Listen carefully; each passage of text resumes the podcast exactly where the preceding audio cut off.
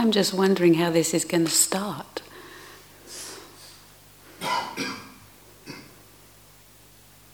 Let alone know where it's going to end.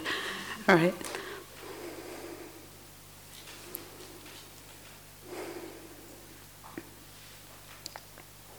How are you? How's it going? Funny question. How's it going sitting at this threshold that we're invited to as human beings?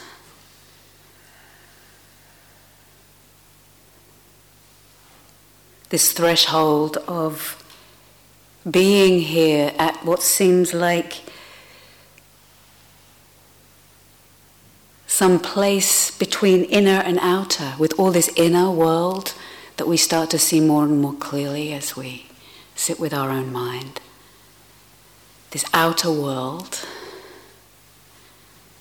that's so abundant and full and full of mystery and beauty and horror at times.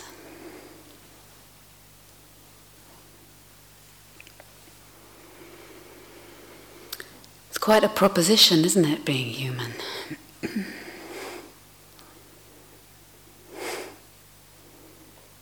As Mary Oliver says at the end of one of her poems, she says, And what will you do with this one wild and precious life?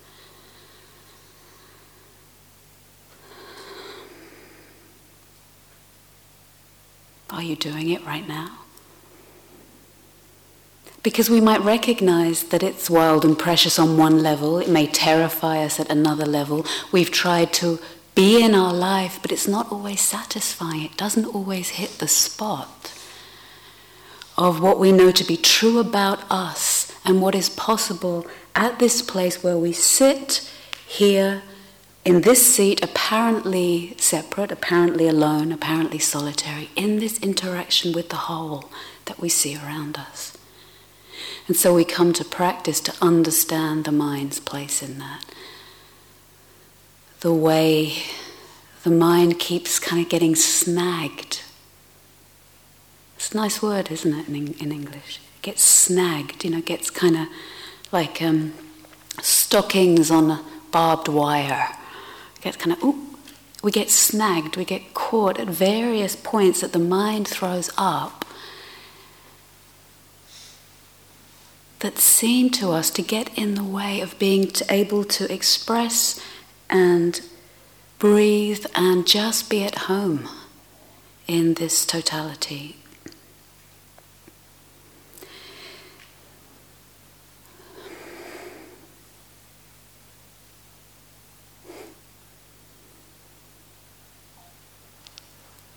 And it looks, you know, when you read the Gaia House brochure, and look at the nice pictures and awaken the boundless heart.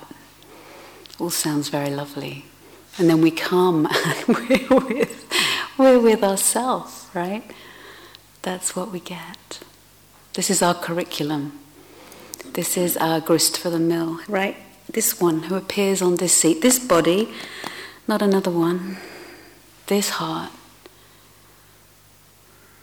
this head. It's such a sincere undertaking, and Ruth and I are really touched by the sincerity that we can feel in the room and that we've encountered as we're beginning to meet you more.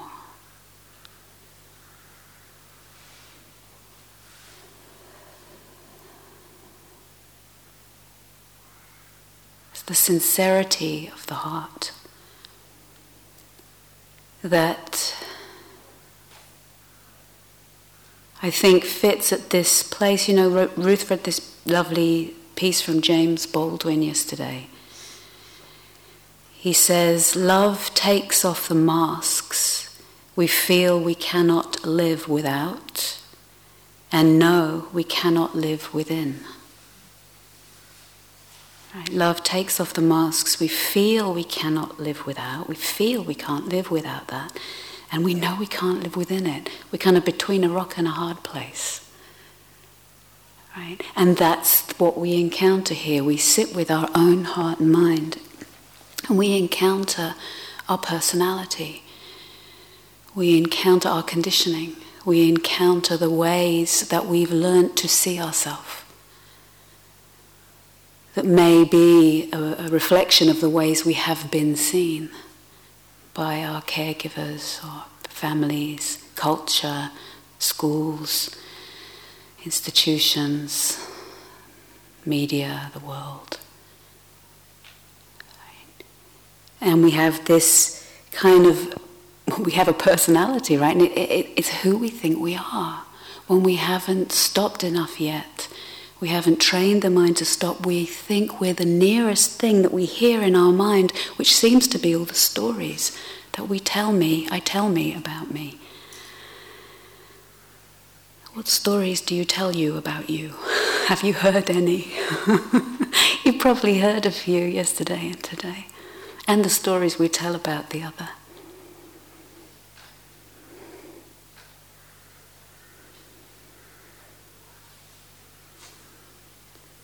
We could say that our personality, and I'm using it here to mean the conditioning, the conditioned personality, who we've taken ourselves to be the person of our history.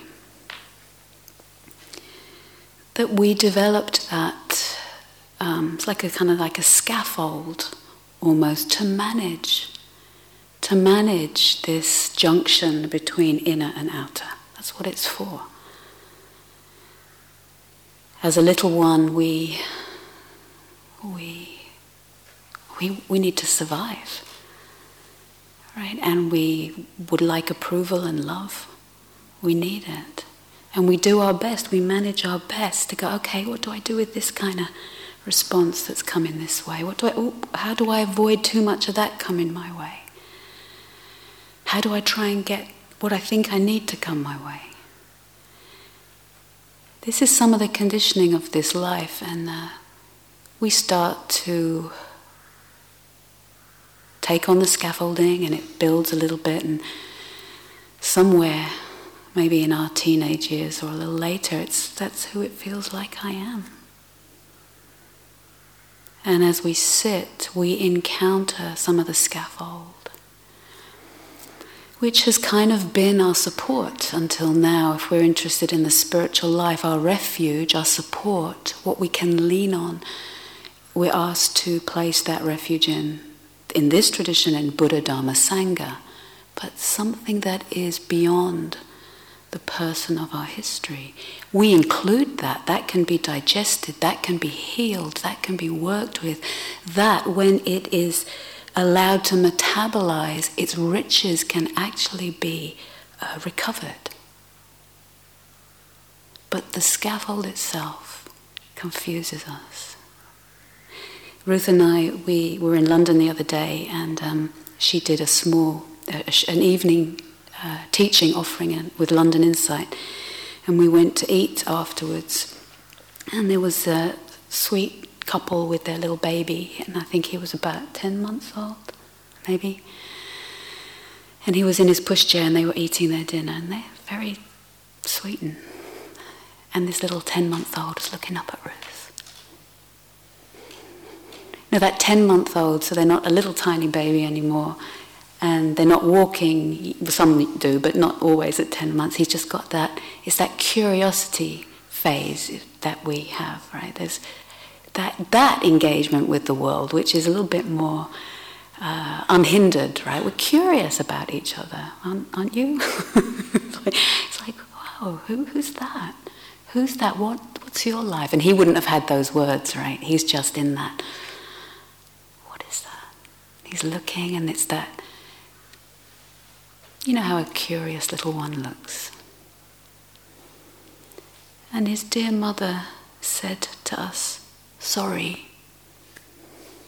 He's just being nosy. Stop being nosy. And I think our hearts broke a little bit. She wasn't horrible. She learned that.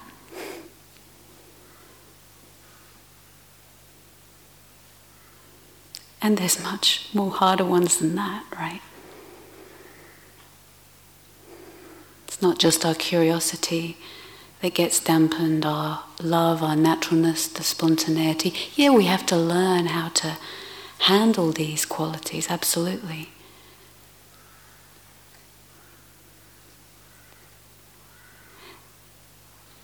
But if we take that message to be true, then we'll never get curious about our practice. Somewhere inside we'll be saying, don't be nosy. You know, it's, we've lost the instinct to get curious, to kind of look in the face of the flower out there or or those ones that you got to witness today the Sangha sibling as we did the exercise, just to kind of look.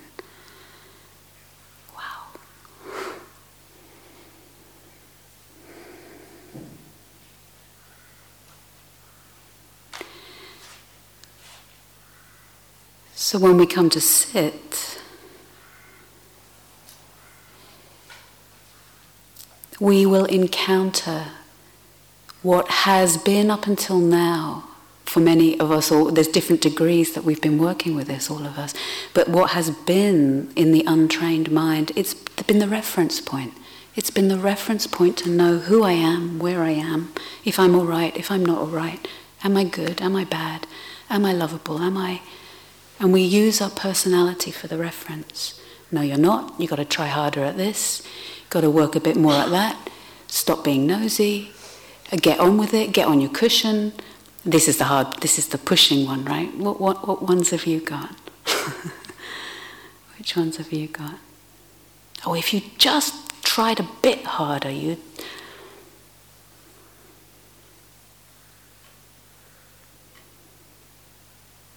Or the way that we um, turn on ourselves, the judging of ourselves using evidence or anything that arises almost as evidence of another failure, another thing we've done wrong, another not being good enough, another not worthy, another not not okay to just be allowed to be in your pushchair and have a good old look. So we're learning to meet that scaffold, whatever ways we start to hear it we start to hear our own particular version, and some of you will have done a lot of work with this, right? Our own particular version of our reference point for who I think I am. And it can also have all kinds of grandiose things in it, like, you know, I'm the best and I'm the.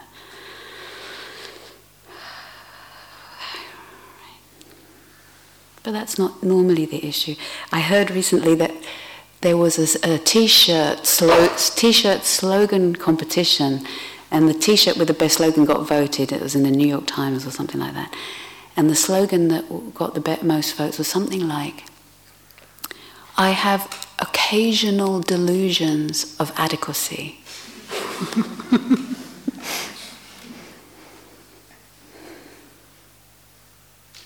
so we hope some more of those delusions will come our way.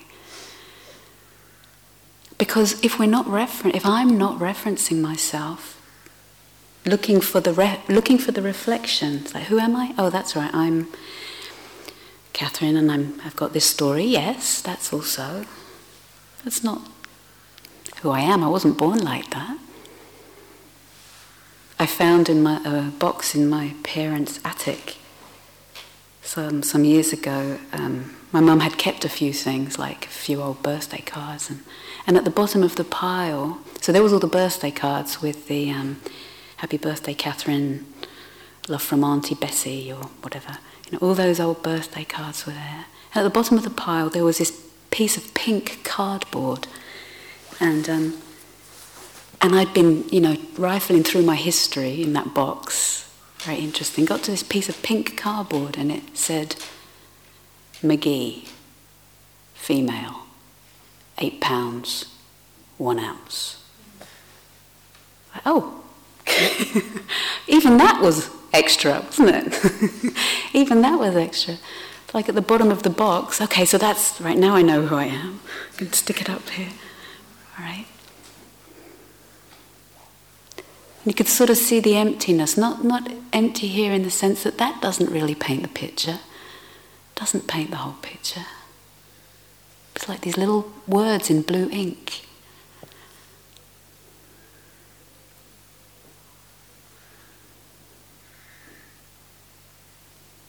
But some of our work or a lot of our practice is seeing this structure, bowing to how it's got us thus far.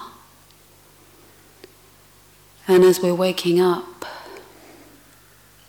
that heart that longs to wake up to a truth that is more satisfying, actually, and real.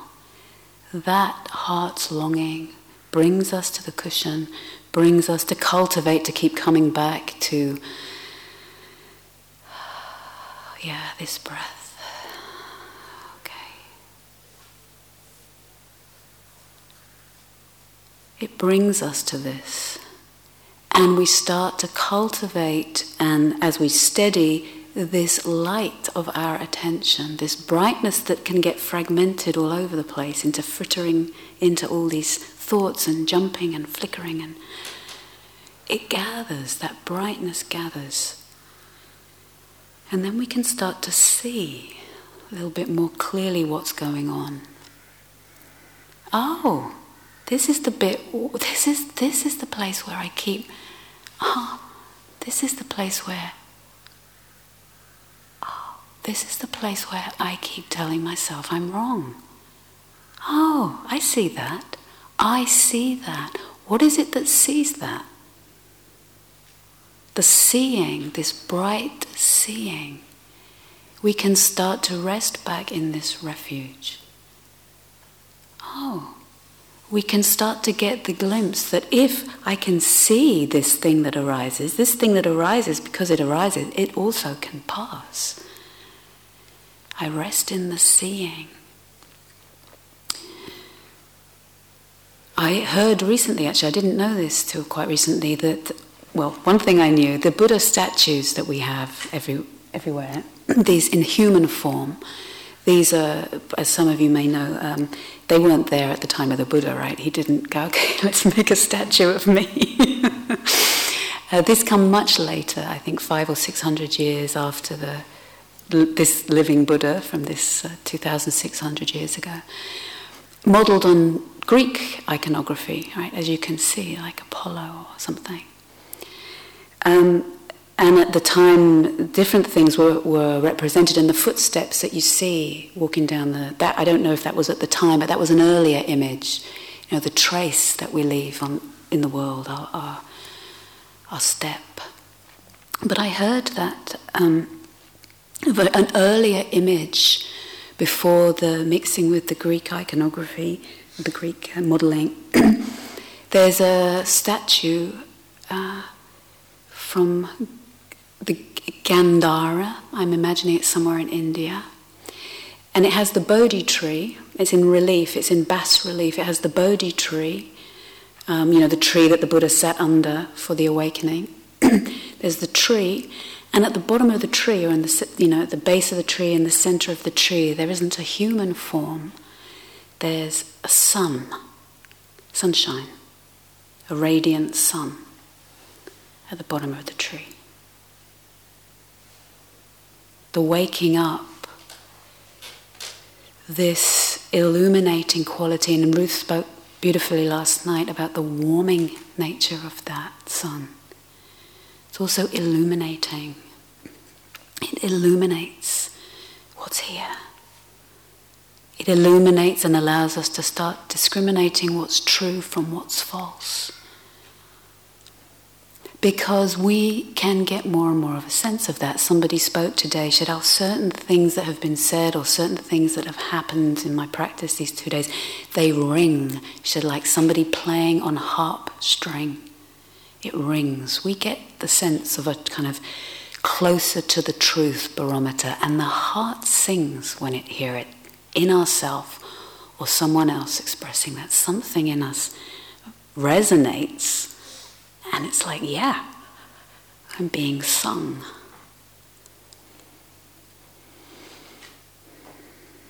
So this illuminating quality can start to see what's here.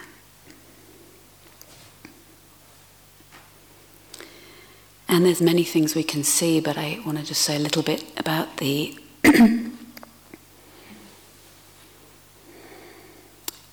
seeing the illumination of the division, the fragmentation, the, the tearing ourselves into fragments, of dividing something that is whole into parts of parts that are not acceptable, parts that I should be, parts that I mustn't let anyone see, parts that I want to try and get and have everyone see. And the way we divide this whole. And this is not in accord with the nature of things. Things are whole. But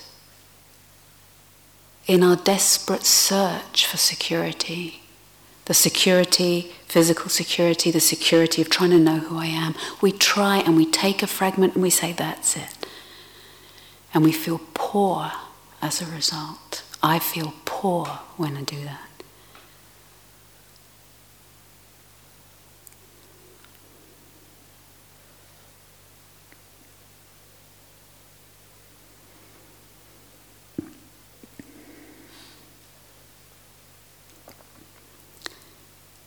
When the Buddha spoke about the first truth of dukkha, the first truth he woke up to the Four Noble Truths as that sunshine. The sunshine got illuminated because it saw the Four Noble Truths, right? The truth of dukkha, the truth of dis-ease.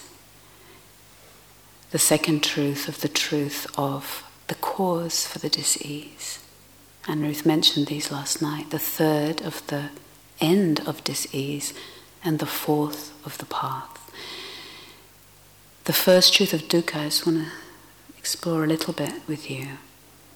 Because our practice can be a place for healing the division, healing the dukkha, healing all the ways that we've gripped on to an idea about ourself and the world. This is what can get healed. It can be restored to wholeness.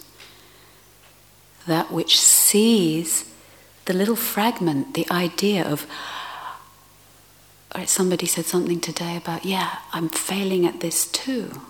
Right? Actually, you can't. you can't fail at this one. This one we can't.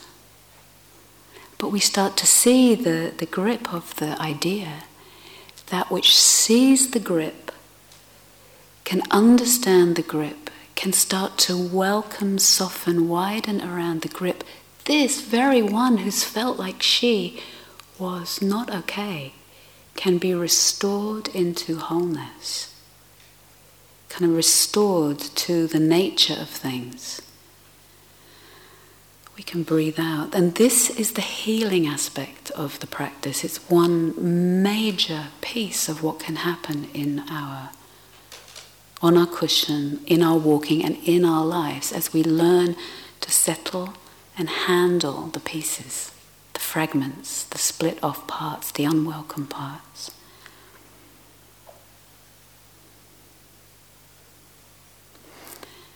One way of understanding dukkha is that, right, there's this predicament of showing up here as a human. Get born, get a little card that, if you're lucky, that says how much you weigh. Kind of launched in. Okay, managing all the responses and the causes and conditions that are part of our world, our family, our tribe, our c- culture, and if there's been difficult things in that, that has an impact. That too comes to the cushion and can be included. And we can see, so we have this predicament and we're there doing our best with it.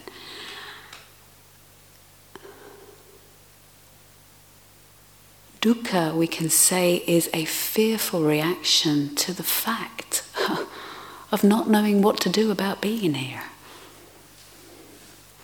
There's a cartoon I like very much and I repeat very often. of um, Calvin and Hobbes. It's a, it's a North American cartoon, and he's a little kid, about six, and he has a toy stuffed tiger that he plays with, and he sometimes thinks it's real. And he's in the um, living room watching telly, and his mum says, Go outside and play. And he goes, No. Next caption, Go outside and play. No. And then she's saying, Go outside and play. No. And she gets him by the scruff of the neck and she pulls him out and opens the back door and plonk, plonks him out there and he's looking terrified. Um, and, and she says, Why not?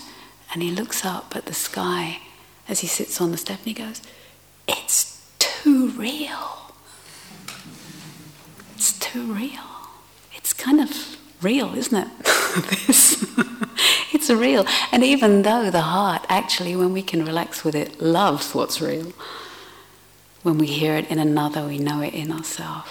There's something about it's like, what do I do with this? Right? And in response to that, that's the grip. It's like, right, okay. There's the grip. There's the dukkha. There's the grasping. There's the clinging. Right, I'm, okay, I'm one of these. Okay. That doesn't feel great either, but what do I do about this? So, something about being human is insecure. Someone very touchingly mentioned today said something like, I think I've spent the last three years chasing for security, not getting happy, and something in her was relaxing around that. Like it doesn't work. Yes, it's okay to lock our door and, you know, have a bed and all of that. It's about a, a, an inner posture with that. And as Helen Keller is said to have said, she said, um, security is a myth. It is not found in the world of nature. Life is either a glorious adventure or it is nothing. And just watch your minds now. Anyone landing, it, well, mine's nothing then, isn't it? right? Anyone just really watch the mind. So really see that. Yeah, well, I've always been the nothing. Oh, okay, can I see that? Okay, yeah, right. That's one of the stories. That's been one of the scaffolds, different painful scaffold. Okay, what happens if I see that? Breathe out with that. Life is either a glorious adventure or it is nothing. So Ruth last night talked about the tolerance for the goodness, the tolerance for the beauty, the radiance, that that resources us, and it's true also, resources us also for this path of healing. It makes it a little bit easier to hang out in the insecurity Like, oh, can I tolerate this much? And, and you're doing it. It's not like you're going to do it later. You're doing it by being here, actually. Every time we come into the hall and sit, we're dipping our toes, dipping up to maybe a paddling or up to our waist in, actually, you know? I don't know what's going to happen on the cushion. That's the truth. Somebody today in the group said um, she was sensing something in her heart that felt hard and it was kind of moving up. Um, and I think she said, so forgive me if I don't get this accurate, something like, oh, it's, it's hard here and, and it's not quite okay. And I think I said something like, what's not okay about it? She said, well, I don't know where it's going to go. Right? You know, sometimes we get those feelings moving up, and it's, sometimes it's tears, sometimes it could be something else. So I don't know where it's going to go I said, Yeah, that's it, isn't it? We don't know where it's going to go. We don't know where it's going to go. That is the. we don't know where this is going to go. But if we can start to st- steady the mind in that truth of the nature which is constantly unfolding, unstoppably moving, I don't know where this is going to go, is also for synonym for, wow, this is dynamic, this is moving, this is changing, this is unstoppable, this nature wanting to unfold itself, the physical nature and the nature of what we are as a human being in this case. It's unstoppable. Impermanence, the, one of the faces of impermanence we looked at today was endings, right? We looked at death and dying. That's one end of the cycle that is actually dynamic. It's dynamic. It's, it's life pulsing through us, life moving through us, unfolding.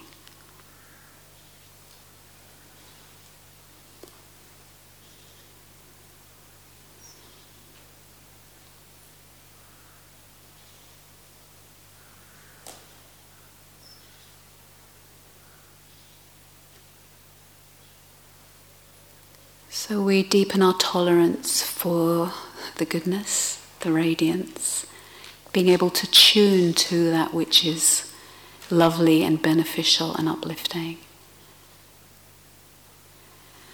And it makes a place for us to tolerate the truth of change and the truth of insecurity, the truth of dynamism, the life's dynamic unfolding.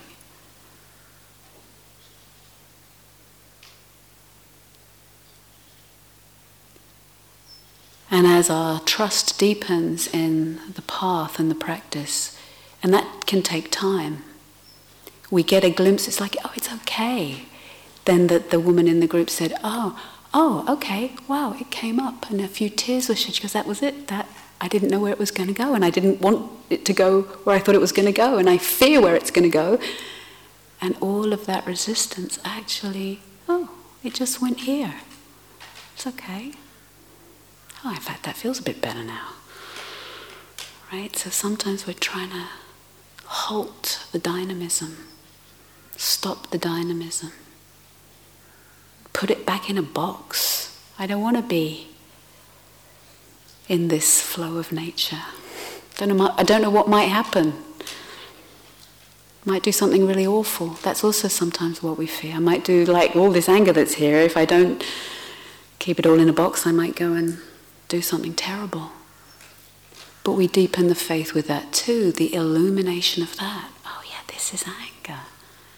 Okay, yeah. That which sees the anger is already awake, is already bright is already home.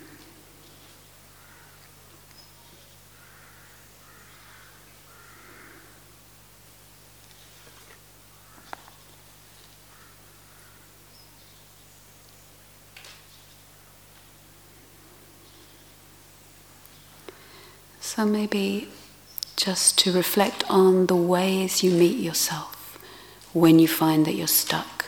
Stuck is almost when we're trying to stop Stop the world, I want to get off. Stop this inner world, I want to get off.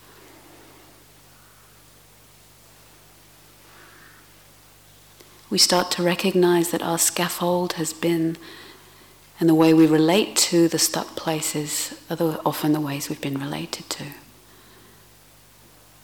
Maybe in our stuckness or suffering we were ignored, so we ignore ourselves. Maybe it was denied. You're not suffering. And so we do that on the cushion. This is, no, doesn't matter. Maybe we get busy, right? We start feeling the dukkha, the, the, the contraction on the cushion, and I get busy in my mind. It's hard to get busy here, isn't it? It's not too many options. So you have to get busy in your mind instead and start. I don't know, I saw all kinds of, see all kinds of things in my mind getting busy on retreat planning how I would decorate the meditation hall if you know if they just gave me a little bit of blue would be nice you know and we start kind of getting busy around something okay yeah just sort of distractedness don't want to quite meet what's here we might meet ourselves with get over it it's not that bad other people have got it much worse than you right now reflecting on our shared nature of suffering yes and some people are having a really difficult time, but when it's used as a way to push our suffering away. Right? Can you see the difference? Listen to how you talk to yourself. Blaming ourselves for it. If I was only doing it right, I wouldn't suffer. Anyone ever had that thought? As if suffering was somehow our fault. No. This is where we meet. This predicament is where we meet, where we go, ooh, what do I do about this? Right? That is universal. That is universal. The first noble truth is not your fault. It's kind of easy when you put it like that, isn't it? The first noble truth is not your fault. So we can blame ourselves, make ourselves wrong. If I was only doing it right, trying harder, being someone else, then I wouldn't suffer. No, that first dis-ease of can we come back to the phenomenology of it? This was where the Buddha was a genius. He didn't go into metaphysics or, you know, he was right down here in the nuts and bolts of, okay, this is dukkha, this is the contraction, hang out there. Can you breathe there? Can you name it there? Can you see what you're telling yourself there? Can you rest in that which is illuminating the dukkha? Can you widen? Can you soften? Can you come with your body to give room to that one who has believed she was so separate, so solid, so wrong, so whatever? and she can be restored to wholeness. Breathing out, we widen back to our place in the web of things where we do pulsate along this, this junction of inner and outer, this place where we sit What's not easy about it is that we do see that we're here with everything and everyone else.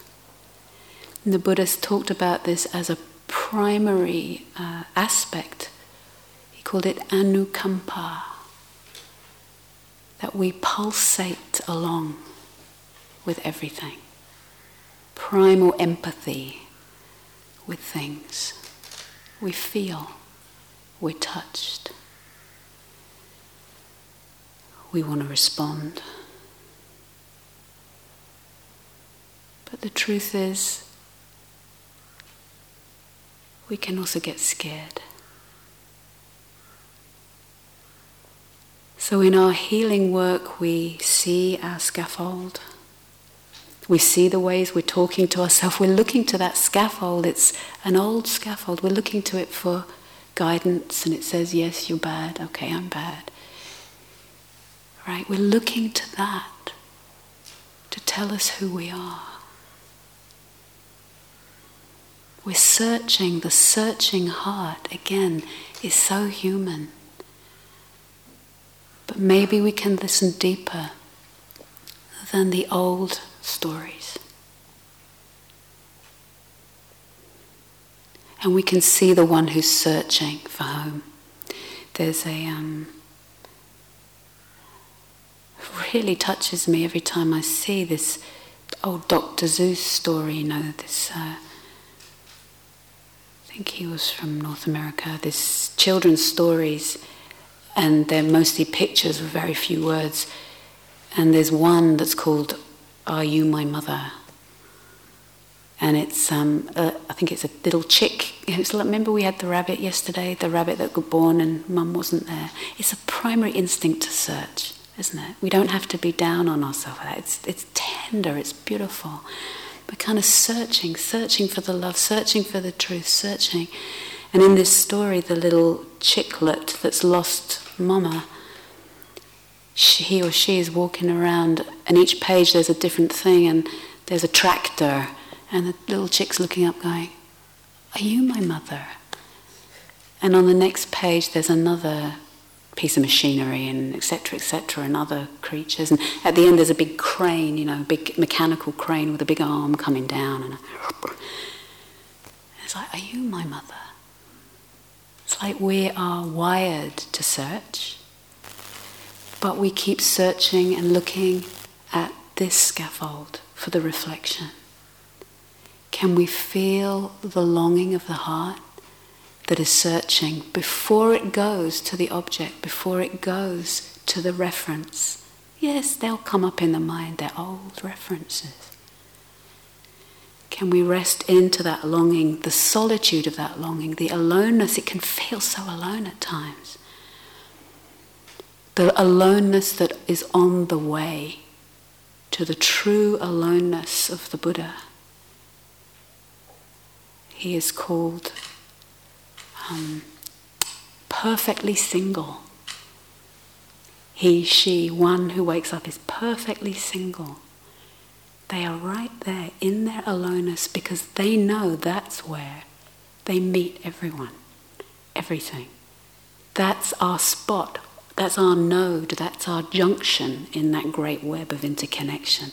The jewel right there, where you sit right there, through that doorway of the aloneness, where the healing can happen, the searching, the feeling the longing underneath the searching, holding that chick, that little chick, bathing that, feeling its softness, its little unfledged feathers at times. That's our doorway back home. So the clock is flashing. I think it must have working. So for me, for me, it's two minutes past twelve right now. yeah, that's the other thing about the Dharma, is is this this spot when we get a tolerance for the, the goodness, we get a tolerance for the insecurity. This spot is a, is a timeless spot. You know, the other day I said the Buddha said to his monks and nuns, Ehipassiko, come see for yourself, to be experienced by each one who wants to see. So it's an open invitation. And the, the words that go with the invitation are as, come see the Dharma, it is timeless, here and now, inviting investigation, inviting nosiness, right? Inviting investigation. Come and see for yourself. Here at this seat, the, through the courage, through the pain of believing with a scaffold, through the heart's longing that knows, gosh, there must be something else. We listen out deeper. We get the taste of that.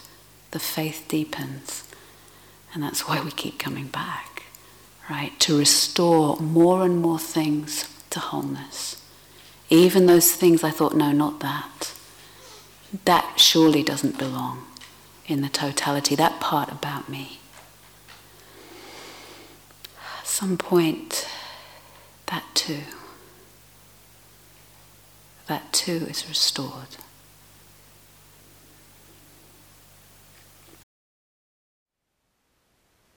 Thank you for listening. To learn how you can support the teachers and Dharma Seed, please visit dharmaseed.org slash donate.